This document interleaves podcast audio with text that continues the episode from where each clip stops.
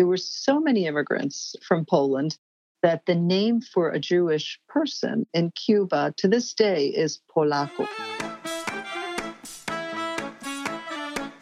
The immigrants who stayed were these Sephardic immigrants from Turkey, and then many, many from Poland. To this day, even if you are Sephardic in Cuba, they'll call you a Polaco. That just became the term um, for Jews. Cuba was really their primary homeland, and they really developed an identity of being Cuban and Jewish.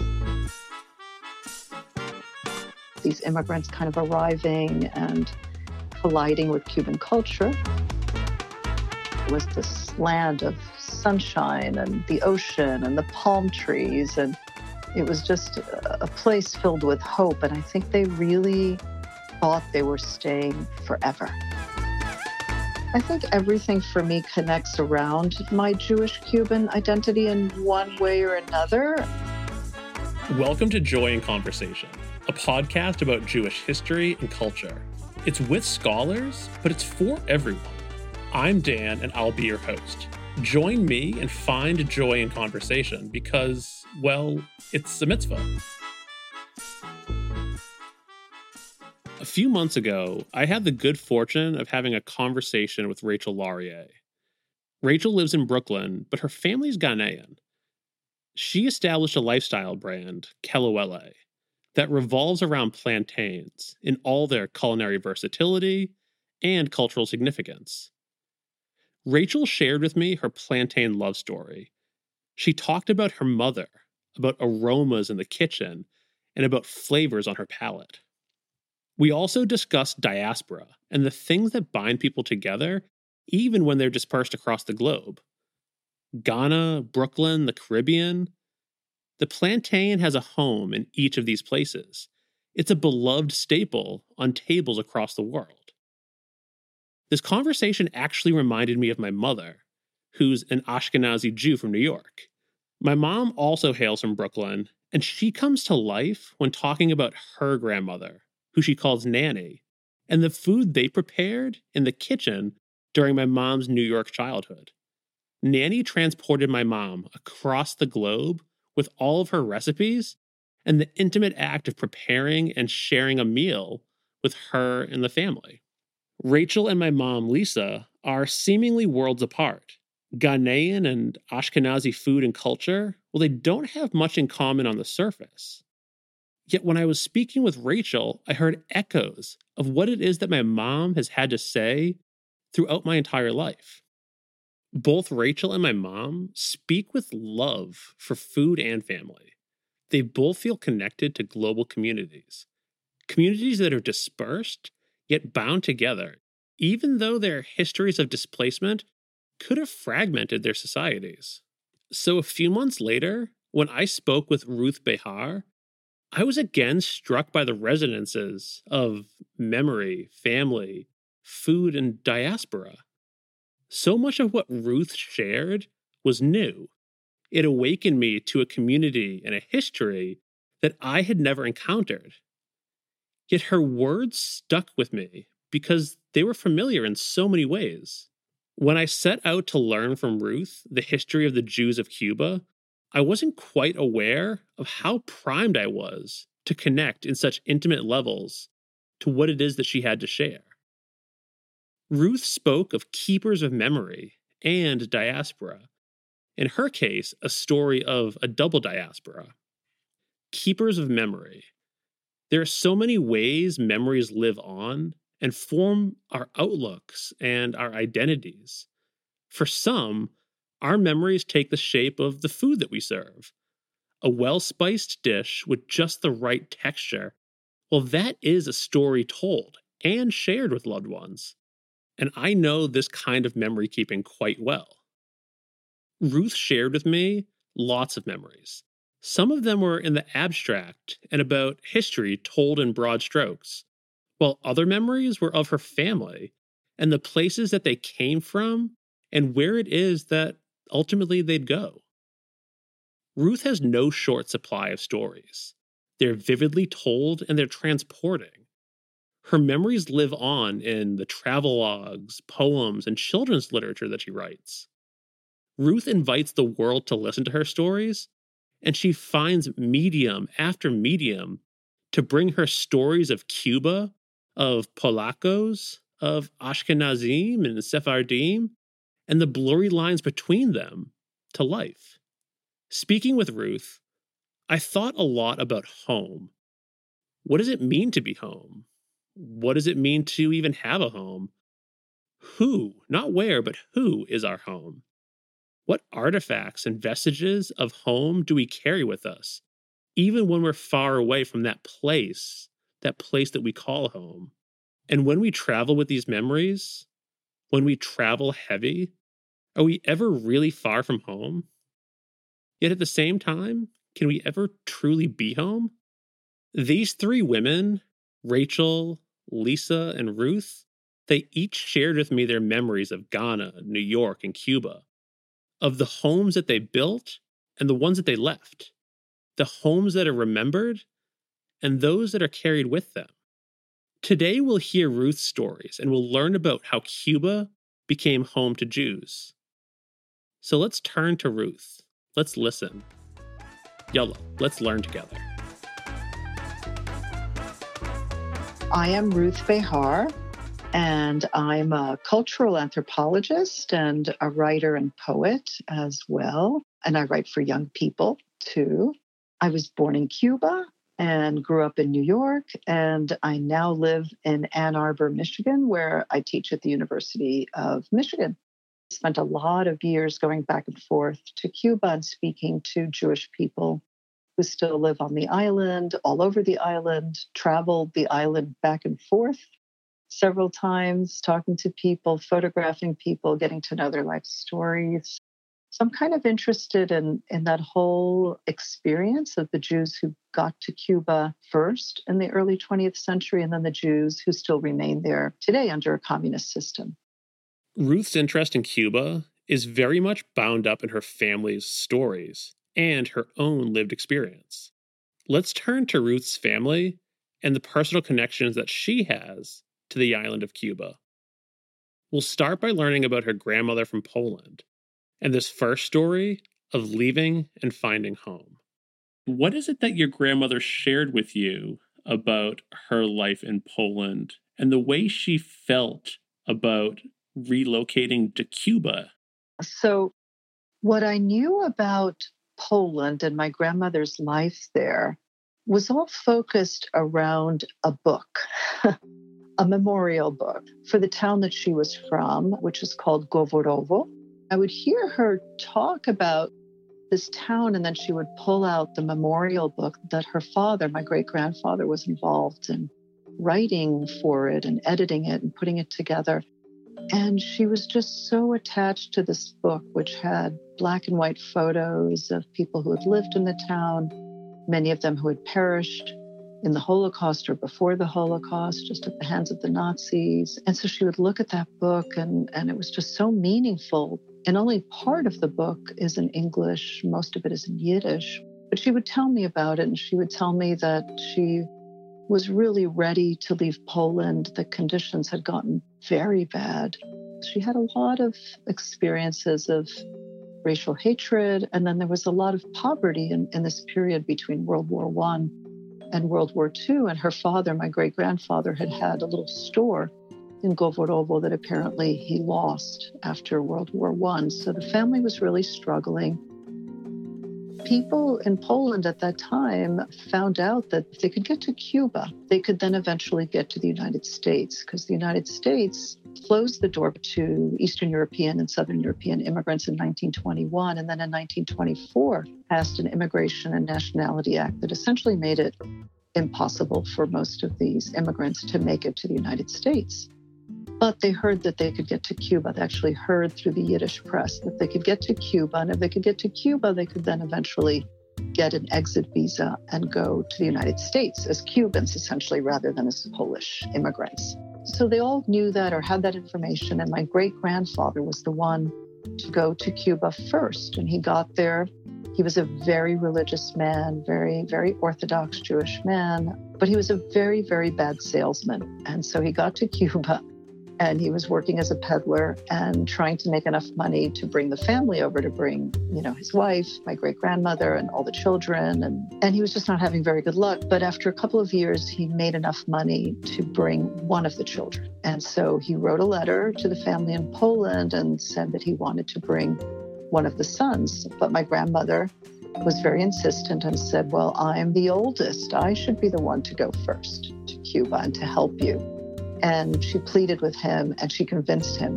And so she went to Cuba first and helped to bring the rest of the family to Cuba. So that was the story I always heard. And that was what inspired Letters from Cuba. So Cuba was seen as a springboard. But did it remain as such in the minds of people like Ruth's grandmother?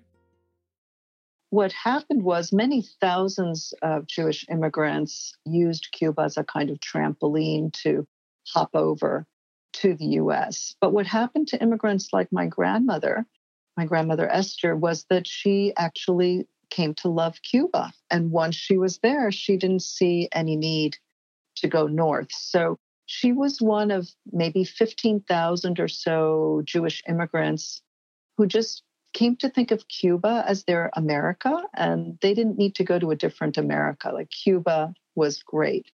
So there were many people in the Jewish community that just came to love Cuba, loved the life there, the climate, culture, felt at home in Cuba, didn't feel discriminated against as they had in Europe, and they stayed. Those were the people that created the real community of Cuba. They were the ones who, who chose to stay and make Cuba their home. I mentioned earlier that Ruth's stories have taken many shapes. Recently, she's turned to children's literature as a way to share memories and bring new generations into the conversation around Jews leaving Poland and arriving in Cuba. My writing for young people, actually, my new book, Letters from Cuba, is very, very focused on the Jewish experience in Cuba it was inspired by my maternal grandmother's story of fleeing to Cuba on the eve of World War II and starting a new life there. And I was always so curious to imagine what it was like for those immigrants to find their way to Cuba, to move from a place like Poland to a tropical island like Cuba. It was always for me just so kind of fantastical to try to imagine what that was like for those immigrants. So Letters from Cuba is really a kind of, you know, real work of the imagination of trying to put myself in the place of my grandmother when she was young and just getting to know Cuba. Ruth's identity is complex. So too is that of Cuba's Jewish community. So let's take a look at the other side of her family, her father's family, and where they come from and how they made their way to Cuba. I'm curious to know what was the context around your Sephardic family's departure from Turkey? What was the impetus for their arrival in Cuba? There we have a very different set of factors and a very different history. There you have the end of the Ottoman Empire. Turkey basically becomes a nation in 1923, but before that, they were involved in lots of wars. They were involved in World War One. And so men were very concerned, Jewish men were very concerned about being conscripted into the army and possibly never coming back at all, like just disappearing. you know into the army or or dying at war and so for a lot of the men those who could were leaving for Cuba in the late teens and early 20s the first synagogue established in Cuba was a Sephardic synagogue, Shevet Ahim, and it was established by many of these immigrants. So there were many men that immigrated on their own in this period to Cuba. My abuela, the story that I always heard was that she was basically sent to Cuba by her family, that she was the oldest of the children, and they needed to marry her, and that there was somebody who wanted to marry her in Cuba. Now that we've learned a little bit about Ruth's family and the memories that have inspired some of her writing, let's pan out and think a little bit more about the Jewish population of Cuba more broadly. So, how long have Jews actually lived in Cuba? Was the 20th century the birth of the Cuban Jewish population, or was there already a community that was established and that was there to greet and receive Polish, Turkish, and other Jews who were making their way to the island in the 20th century?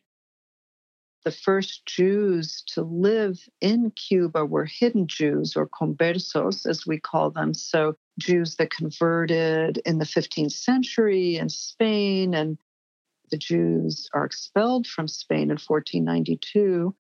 And then a couple of months later, Columbus sails off and lands in Cuba. And one of the people that accompanied him on that journey was a man who was known to be a crypto Jew or a converso, Luis de Torres, who is known, spoke various languages um, Spanish and Hebrew and Aramaic and Arabic. And the story goes that Columbus took him along on the trip because he could speak all these languages and might be able to be helpful in translating with whatever natives they found in whatever place they ended up in. So that is often said that, you know, that there were conversos, he's the most well known, but that there were probably other conversos who were not practicing Jews. They had converted to Catholicism, but that they were involved in that early settlement and colonization of Cuba. But of course, they didn't leave synagogues or other, you know, other markers of Jewish identity. I'm wondering, those cultural institutions, were they an attempt to replicate or recreate what it is that was known in Poland or Turkey? Or can we see distinctive adaptations and Cuban characteristics that are weaving their way into what it is that's being founded and maintained in this brief window?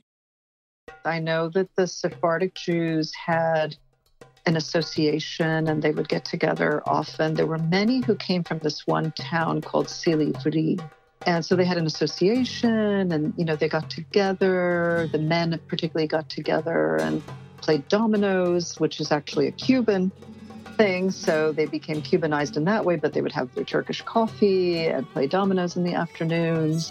And I understand that there was a radio station as well where they played Sephardic music with the oud and songs in Ladino that that existed. So certainly there was some, you know, effort to maintain the traditions from the old world. And I think similarly for the Yiddish speakers, I understand that there was Yiddish theater and that definitely, you know, maintaining Yiddish was extremely important to this community. And where you see some adaptation and change is actually in that Yiddish community. By the 40s and 50s, they were creating publications and events where they were really mixing these cultures. In particular, they had a whole event in the mid 50s honoring Jose Marti. Jose Marti is the great independence leader of Cuba, and he was also an extraordinary poet, and he's Cuba's national poet. And so they had a whole event in the mid 50s honoring Jose Marti and his work and his poetry and his whole quest for the independence of Cuba and the autonomy of Cuba. So they were taking in all of those ideas that had to do with a free Cuba, Cuba not dominated by the United States. They'd taken all that in. But the interesting thing is, when they published a book about this event that they had, it was published in Spanish and Yiddish. So they, you know, they used the Yiddish to talk about Cuban events and, and Cuban heroes. And there were a few, not too many, but there were a few writers, you know, by the 40s and 50s that were also writing poems in Yiddish, but about other Cuban heroes like Hatuey. Hatuey was a Native American who um, who had a rough encounter with the Spanish colonizers when they arrived in eastern Cuba. And the story goes that he refused to be converted to Christianity and he died at the stake for his beliefs. He was put to fire. And so Hatuey, H A T U E Y, is, is considered a great hero in Cuba. And so there's a, a Yiddish Cuban writer who wrote a whole poem about Hatuey. The, the Jews of Cuba started meshing together. The women, I guess I should say, started meshing together the cuisines, you know, that they had brought from Europe, you know, the Ashkenazi Jews, you know, who brought matzo ball soup and gefilte fish and, you know, all of those dishes that we associate with that part of the world, and the Sephardic Jews who brought borrecas and stuffed grape leaves and things like that. But they also came to love black beans and rice and fried plantains and, you know, all of the Cuban dishes, which they worked very hard. And I know this from my mother, who's a great cook. The women worked very hard to kosherize, you know, all of those dishes because a lot of them, or almost all of them, had some pork in them. So, you know, making the black beans so that they they were vegetarian, making tamales, but not stuffing them with pork, stuffing them with chicken, you know, things like that. So they made these adaptations. One of the things I always thought was amazing about the community is they really came to love Cuban music and Cuban dance. And I was always impressed by these incredible dancers, you know, in the community because you know, especially the next generation, maybe not so much the grandparent generation, but once my parents, you know, were both born in Cuba and grew up in Cuba and, you know, married and would have stayed in Cuba forever, my parents both are, you know, extraordinary dancers. And, you know, when I was growing up in New York, they always had cha cha cha music playing and Benny Moré love songs, boleros playing, and they would they would go out and dance. They love to dance and and and at every bar mitzvah that I grew up going to in New York, you know, all of those parties always had Cuban music and Celia Cruz and the conga line. That was all a given. so definitely they came to blend the cultures in a very strong way and especially in becoming spanish speakers you know i marvel to this day that my parents who've been in the us for over 50 years they're so much more comfortable in spanish than in english you know and it's not that they don't speak english but spanish is the language they spoke as young people and it's the way they relate to the world and you know they watch the news in spanish and my mother watches telenovelas from mexico and they're so comfortable in the spanish speaking world and i think that's something that the community particularly of that generation really became part of who they are. I'm struck by everything ruth has to say about cultural blending and hybridity it's such a lovely reminder that identity is never one dimensional people are never one thing Already, Ruth has shown us the ways in which one family came to encapsulate so many different things Polish, Turkish, and Cuban cultural influences. Ladino and Yiddish and Spanish seem to flow seamlessly in the background of everything that Ruth is telling us. In all of these stories, in the history of the Jews of Cuba, we're talking about integration and the way roots grow and fasten communities to a particular place. And with those roots and the cultural influences that offer nourishment for individuals and for communities, we're seeing how people leave home, but also manage to make new homes wherever they go. But if we're familiar with the history of Cuba in the 20th century, we know that part of this story is of departure, of people who left home after the revolution in Cuba the one that brought Fidel Castro to power. We can't just talk about food and music and dancing and all of this joy without also looking at the history of the revolution and what this meant for Cuba. You said that your parents would have likely stayed in Cuba forever had it not been for the revolution. So, would you mind sharing a little bit about what the revolution meant for the communities of Jews living in Cuba at the time? Most of the Jews of Cuba by the late 50s, when the revolution was beginning, were really supportive of Fidel Castro and the kinds of changes that he was advocating for. He wrote a text called History Will Absolve Me, which was actually a defense that he gave, a verbal defense that then got written down that he gave because he was jailed by Batista, who was Cuba's dictator in the mid to late 50s. And so Fidel Castro was, you know, calling for all kinds of reforms, agrarian reforms and urban reforms and better salaries for middle class people, better housing, better education, all of these reforms seem very positive to almost all Cubans. Probably 90% of the Cuban people supported what he was advocating for, theoretically, what he was advocating for. And so did the Jews of Cuba, right? So did the Jews of Cuba. They had become so Cuban in that sense that they they really thought these were good reforms and that Cuba was also being treated like a colony of the United States. There was a lot of anti-colonial sentiment as well. That I would say the Jews of Cuba also agreed with a lot of those sentiments at that time. And the other thing to know here, which is interesting, is that the first Communist Party of Cuba was formed in 1925, and there were several Ashkenazi Polish Jews involved in the foundation of the first Communist Party. So that was also kind of an interesting part of this story but people didn't know, they didn't know in the late 50s that Fidel Castro's revolution would be a communist revolution. That wasn't clear at the very beginning. I don't know if it was clear to Fidel Castro. There's so much debate about that, whether all along he was planning to turn the country towards communism or that was a decision that he made after the United States became antagonistic towards the revolution. So we don't know for sure. There's so many different debates and theories about that. But what we do know is the Jews of Cuba largely supported the revolution. And when he came to power, they stayed in Cuba. In 1959, the Jews of Cuba were still there, and they had by then built several synagogues. There were five synagogues in Havana and several synagogues throughout the island. And they were staying put at the very beginning and being part of this revolution that had just begun.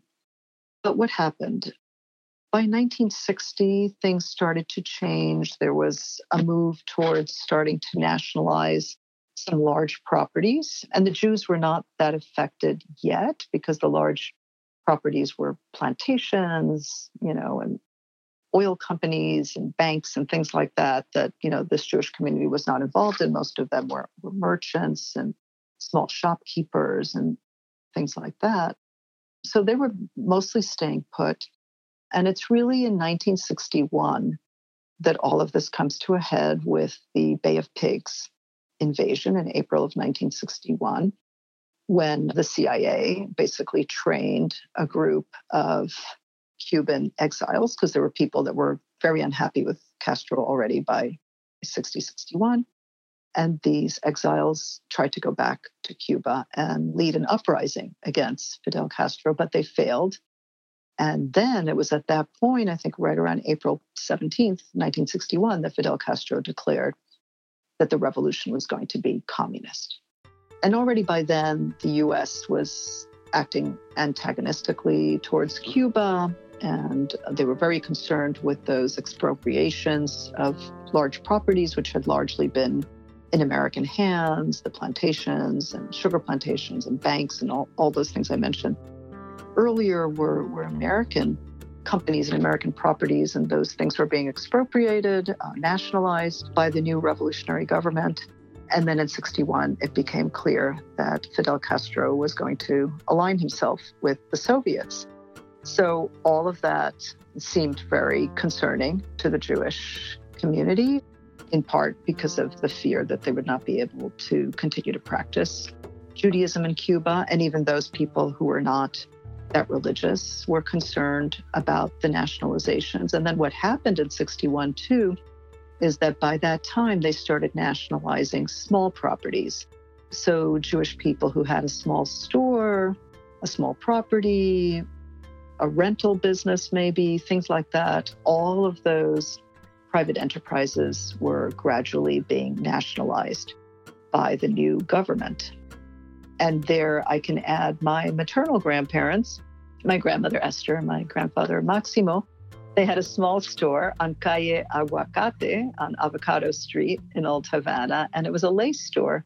And that small store was among the things, the properties that were nationalized. So they lost the store that they had worked so hard to build, and they lived above the store in Old Havana and had this lace store underneath and that was taken from them and and similarly for you know many many other jewish people in the community who had little stores little businesses those things were nationalized. And even my other grandfather, my Sephardic grandfather, who never did that well, never prospered that well in Cuba, he was a peddler up until they left Cuba.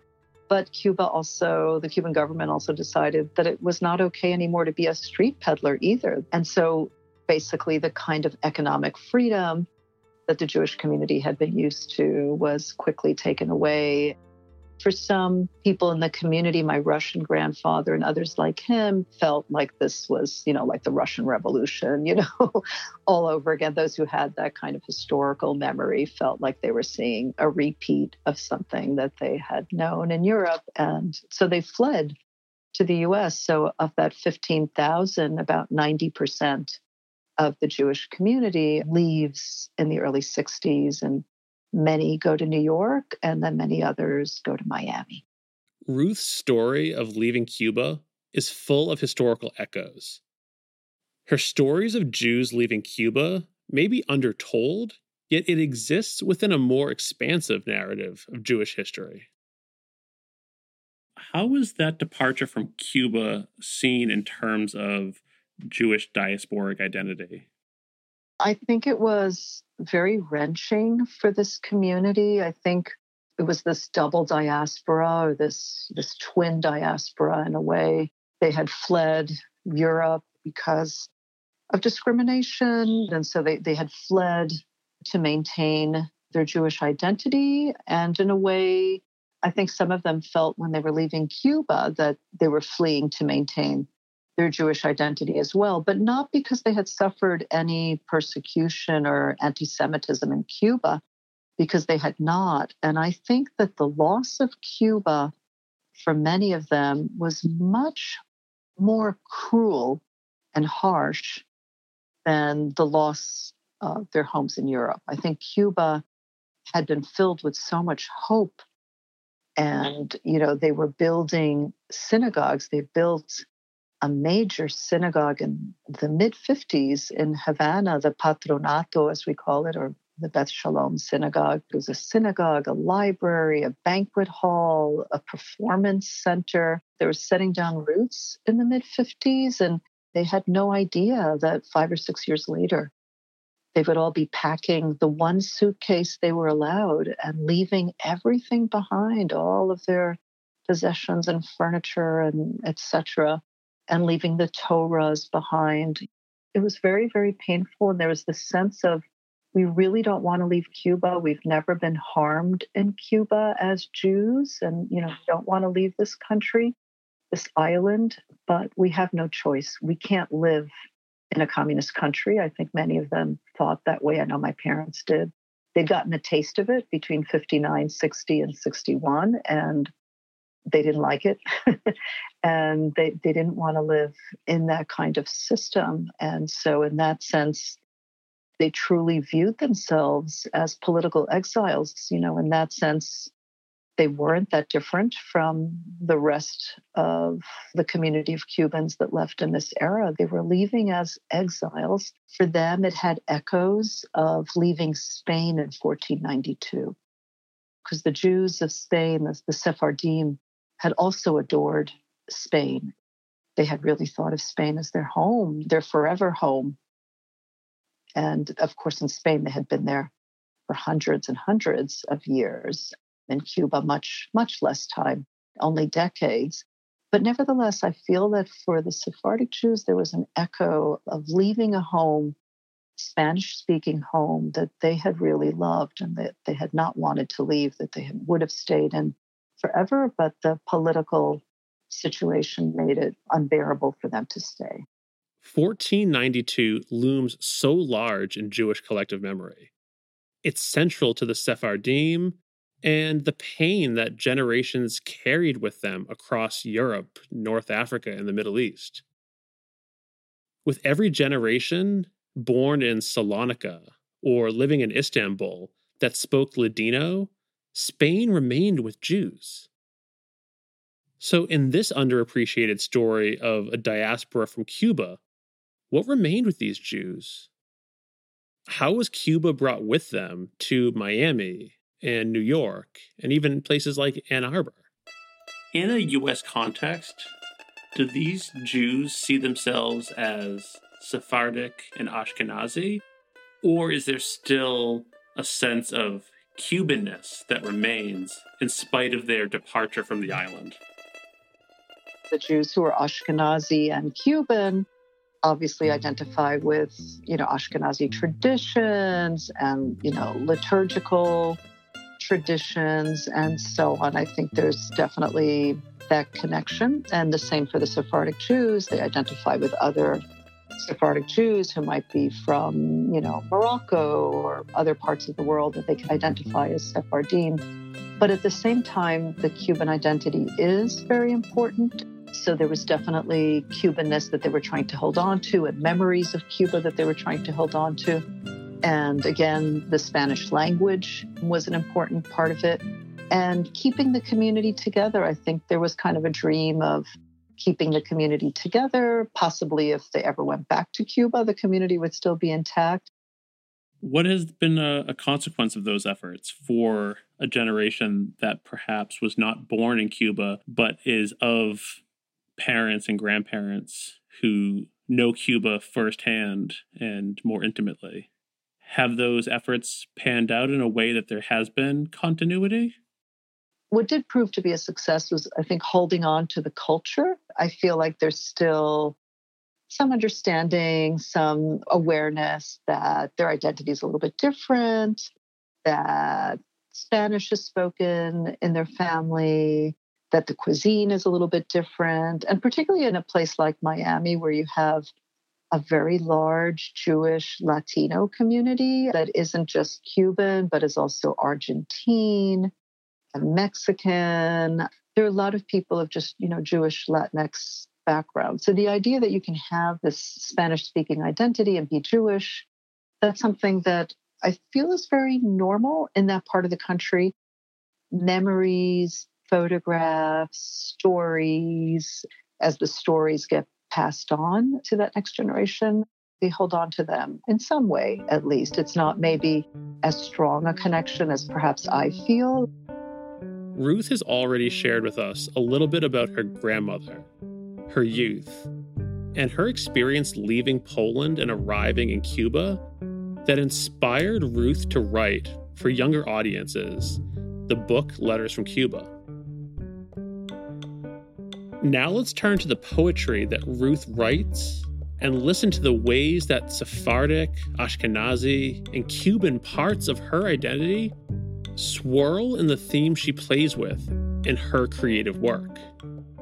Some of my poems actually have to do with Jewish experience in Cuba, or they have to do with my identity as Ashkenazi on my mother's side and Sephardic on my father's side. And I actually have several poems about my Sephardic identity, which I guess is the more fraught. The poetry I write both in English and Spanish well, here's one that I view as very Jewish exile kind of poem. It's called Prayer. Esto me pasa con frecuencia, con demasiada frecuencia. Too often, I am on my way home, driving down familiar streets, only a few blocks to go, and out of nowhere, a merciless hand comes and wrings my heart dry. I tremble. Fog clouds my eyes. I am no longer sure if I am awake or dreaming. If I die, who will find me? All I can do is pray. Don't take me yet. Let me return home. I'm almost there, please. I don't know why this happens. What I know is that so far my prayers have been answered. Hardly breathing, I reach my house. And when I open the door, I hear many keys clanging, the keys my ancestors stubbornly took with them to their exile. Las llaves que mis antepasados neciamente llevaron con ellos a su exilio. It's, it's very sad. Um, it's called Lament for Abuela in memory. Leaving Silivria, you took your oud songs fell from your lips like air. They told you there was a man, one of ours, from the village, waiting to marry you in Cuba. There was a boat, the rest you forgot. Never looked back to the kitchen with the slanting floors, the door painted mint green. You became Rebecca to Isaac, bore him four children son, daughter, son, daughter. Learned to devour his rage as if you hungered for it. Looking out to sea from the balcony of Calle Oficios, you tried to remember your mother's hands and why you couldn't say you loved her when you waved goodbye. Then you grew fat, making baklava in Brooklyn. So fat, it was a shame, your face still so pretty. How the honey poured from the jar, slow and sweet, like the years thick and cruel like the years. Then in your sleep you were yelling, Isaac, ice, ice, my heart is in flames. Please, Isaac, ice, ice. That day you died, like a saint, they said, sitting up in your bed, dark hair spread on your pillow, soft mouth parted as if to speak. For someone who perhaps had never studied the history of Jews in Cuba, but came across those two poems, what might those two poems reveal? What emotions that permeate this history? What texture that define this history are in those words? Now that we talk about epigenetics, you know, whether there is some sort of lingering, you know, lingering search for home in, in me that, you know, that comes from, you know, from this heritage of of a double diaspora, grandparents that left Europe and then left Cuba. And before that, there were so many other departures and search for home, going back to the Sephardic heritage and, you know, the departure from Spain that was so tragic for the Sephardic Jews. They often say that that was kind of the Sephardic equivalent of the Holocaust, like the loss of Spain was just like the loss of Poland and the loss of, of life in Eastern Europe. That was where Jewish life had been centered for such a long time. So I think with prayer, it's it's this prayer to maybe to a, a divine spirit, but more than that, it's kind of like a prayer to the ancestors and help me find my home you know you you took your keys with you whether the literal keys or the figurative keys you know meaning the, the memories back to these places. And so i'm still holding on to those keys and hoping that all the memories that i keep will lead me home again. I think people of all identities of diverse identities and cultures are keepers of memory. So this is like one more piece of the mosaic. I mean, I think all of humanity is part of a large mosaic, a very diverse mosaic. You know, that's one of the things that I love about humanity is that we have all of this diversity in language and culture and geography and how we live our lives, what we find meaningful. It's just maybe interesting to think about how cultures can converge and become hybrid and uh, none of us are really representatives of a pure culture. So I think understanding hybridity and understanding intersections and mixtures, and anybody who's interested in cultural adaptation and how do we blend different identities into one and feel that that's totally acceptable and comfortable and that it enlarges and enriches our lives to be part of more than one culture.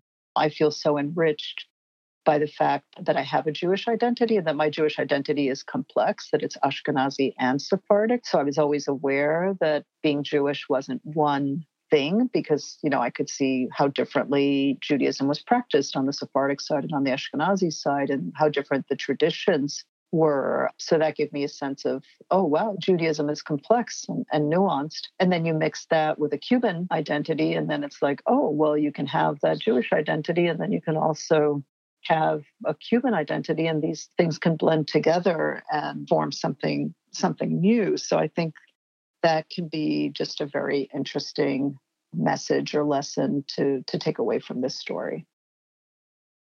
As we've learned through this conversation with Ruth, the story of the Jews of Cuba is not just one thing. It's not only that of persecuted Jews seeking refuge. it's so much more. What I take away from this is that home is hybrid and family, well, family's fusion. When I was younger and I heard my mom talk about her nanny's recipes, and more recently when I spoke to Rachel about plantains in Ghana, part of me thought, okay, so they're preserving, they inherited, and they're holding on to something. Sure, there's preservation and inheritance in these stories, but there's also room to innovate as we carry memories and blend disparate influences into something new.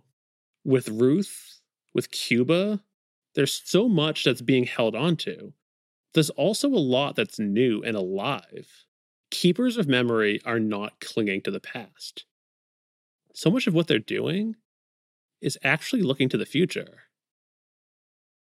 So let's keep telling and listening to stories and keeping those memories alive together. Let's look to the future.